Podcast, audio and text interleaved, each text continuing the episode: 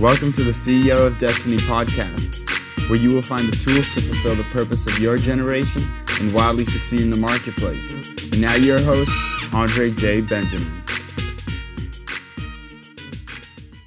Um, well, thank you for being on the podcast. I'm excited. I want to make sure to maximize our time.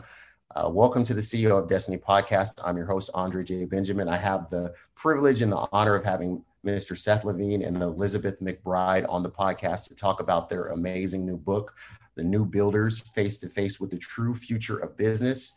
Uh, this book, as I uh, mentioned in our pre conversation, definitely caught my attention because of just the title is very provocative. Can you speak a little bit, first off, about who you are uh, and the work that you're engaged in, and then let's jump right into the book's content. So I'm Elizabeth MacBride. I'm a longtime business journalist uh, whose work's been published in Forbes, MIT Tech Review, the Washington Post, many other places. I'm the founder of a new publication that is covering the diverse world of entrepreneurship. It's called Times of Entrepreneurship. And I am also now the co author with Seth of The New Builders. Um, I met Seth when we were both working. I was based in Jerusalem doing some work on the Palestinian economy and met him there. Um, and uh, the work we're both engaged in really, I would say, fundamentally is about um, putting a spotlight on these important um, business owners who don't get enough credit um, or power in the economy. Absolutely. And I'm I'm Seth. Uh, by day, I'm a venture capitalist. I co founded a venture firm based in Boulder, Colorado called Foundry Group. Uh, and we manage a little over $3 billion. Uh, we invest in directly into companies. We also invest in a lot of venture funds. Uh, we've got a pretty big portfolio. I, I co founded the firm in 2006. Before that, I worked for a large Palo Alto based uh, venture capital firm. So I've been in I've been in the venture industry for about 20 years. Um, and it's given me a really interesting perch from which to to see the sort of development of our entrepreneurial economy, but it also led me to realize um, how uh, myopic in some ways the, the sort of venture only lens is uh, to the economy. And, and one of the things that Elizabeth and I sort of have always bonded over since we met, you know, this, this shared interest in, in Palestine um, were entrepreneurs that were a little outside of the mainstream, a little outside of the limelight uh, maybe not covered by the the business press. And and at some point we were in Boulder together. Elizabeth came through, and, and we were just sitting in my office, just just kind of talking. Um, and we thought, you know, wouldn't it be fun to write a book about some of these entrepreneurs that that aren't really covered in the mainstream press? Um, and we thought it would be a pretty lighthearted look at the the new face of entrepreneurship and and uh, and some really interesting entrepreneurs. But as we dug into our research, um, we discovered some trends we'll talk about in a minute that were very alarming.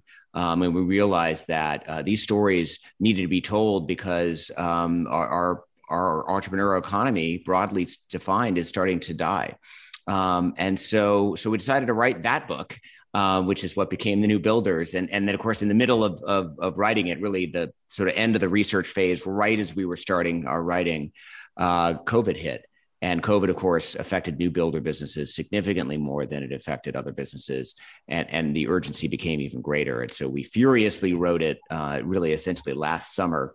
Uh, we wrote the entire manuscript between June and basically the end of October uh, of 2020, really knowing that we needed to get these stories out.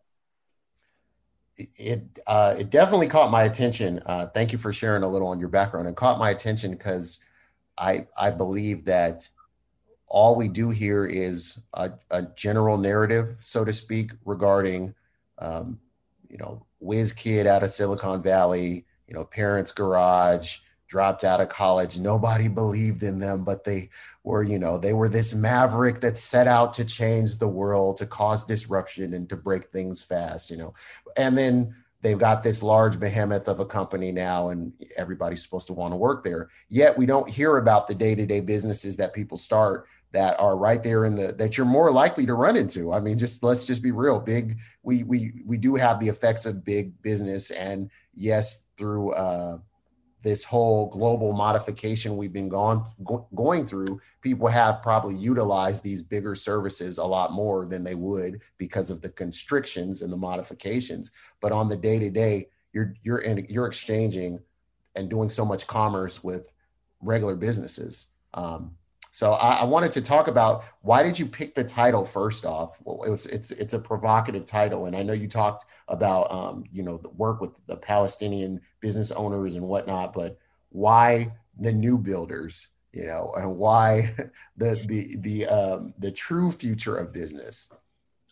Well, um, I, you know, I think one of the central missions of the book is um, to to it, it's hard to articulate this in in the way that I that I feel it, and I think we feel it, um, because I don't believe that you know in the in the idea of empowering people, and I don't believe that that I have power as a gift to give others, um, but I do.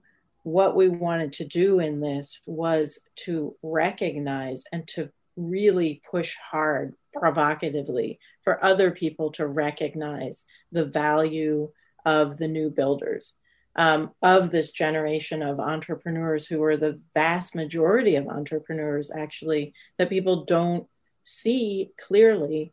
And and the part of it where it gets difficult is i think that too many of them have internalized that message that you were describing right? That the only entrepreneurs of worth are the ones in tech businesses building big businesses.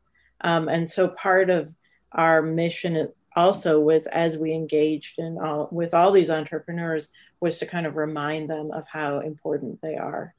And then you know face to face with the true future of business that's just us.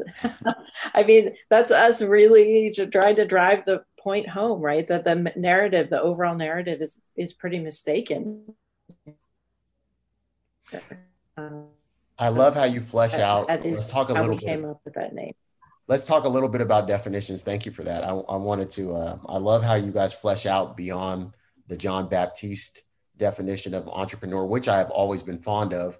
But I like how you uh, talked about the being an undertaker of an adventure and uh, like an innovator and an inventor and this these words are not really connected to entrepreneurship. I, I just, I, I, when you think entrepreneur, uh, there is an image that does pop up in our mind that has been what we've seen in about the last, you know, 20, 30 years. Primarily, I think it's really intensified with um, the, just as you talk about the rise of Silicon Valley, the running parallel with that and just seeing how much money is, is pumped into the venture capital narrative and how you have to move to the Bay Area if you want to get some traction. That's why, of course, re- realistically, we, we, you know we um, uh, reach out to people and have people on as guests. But of course, I that caught my attention as well that you weren't living in the valley. I said, okay, well, now I really want to hear from him because it's not going to be the same stuff. It's it's it's different. I you know he can he could live there if he wanted to, but there's a there's a reason. So uh, it's almost like a pioneer, one would say, of adding value to society in a distinct manner. Can you please contrast the new corporate view of entrepreneur and almost the uh, exaltation of Silicon Valley? Absolutely. I think this is one of the key takeaways of the book is the, the dangerous way in which Silicon Valley has overtaken our, our view of the word entrepreneur. Um, it's narrowed our definition of entrepreneur. It's narrowed our definition of the types of people that are entrepreneurs, um, and it's it's giving people it's taking agency away from people who are who are entrepreneurial. And we talk about we talk a little bit about the history of entrepreneur, uh, the word uh, entrepreneur. Um, and we talk about sort of the history of, of how it got narrowed um, and and really i mean you know 400 years ago and really up until the 80s entrepreneur was a, a very broad term and it meant uh, or referred to anyone who was starting a business right? Whether that was you know back in the day a farrier a blacksmith or the the corner shopkeeper. Um, but in the 80s it was really reagan um, who um, took over the word entrepreneur and and started using it really as a tool for diplomacy. He thought it was a good uh, sort of counterpoint to communism, um, to to expound the virtues of entrepreneurship and and in particular technology entrepreneurship. And of course, Reagan had been governor of California, so he had seen the rise of Silicon Valley, uh, which incidentally was very much a government fueled rise, um, which maybe we can talk about later. Nothing wrong with that, but just the history is forgotten somewhat. Um, and he uh, he he realized, I think correctly, that there was great power in utilizing this word entrepreneur as a tool for diplomacy and contrasting it with you know what he saw as the evils of communism. And and um, and he did it very effectively but the byproduct of that was um, that that we narrowed our definition of entrepreneur to mean technology entrepreneur. And and that's that's really a shame because there are wonderful entrepreneurs working all over the country who are new builders um, and you know, we we tried in this book to, to give them agency, to give them voice, and and to kind of you know shed a, a sort of a light on, uh, shine a light on on the work that they're doing, and and frankly the value that they're bringing to our society. And and this idea, which is really a Silicon Valley idea, based on the Silicon Valley model, which obviously I understand extremely well, but but that all businesses need to have a goal of growing big you know, is sort of like the adjunct to this this challenge of of Silicon Valley taking over the definition of entrepreneurship, um, and that's just simply not the case. There's wonderful value to be had in businesses that start small and remain small. Uh, we tell a lot of stories a, about why that's the case in the book.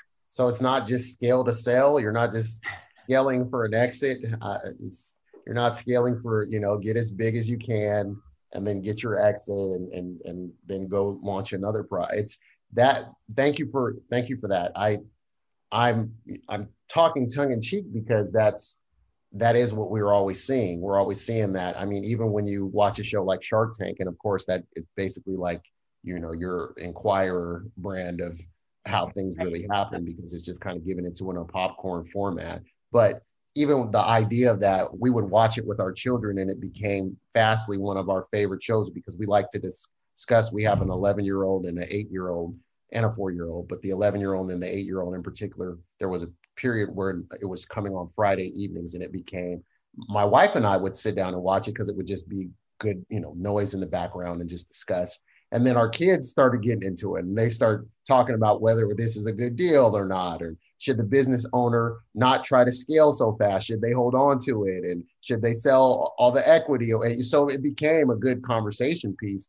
But even with that, that idea of there would be a, a group of people that are signing off on your future, telling you that um, you basically have to give us everything if you want to if you want to go somewhere, and your goal needs to be to go big, or or really do go home. So uh, I do. Uh, I, I, I like the the because uh, it is historical as well. The idea that change true change happens from the bottom up rather than the top down.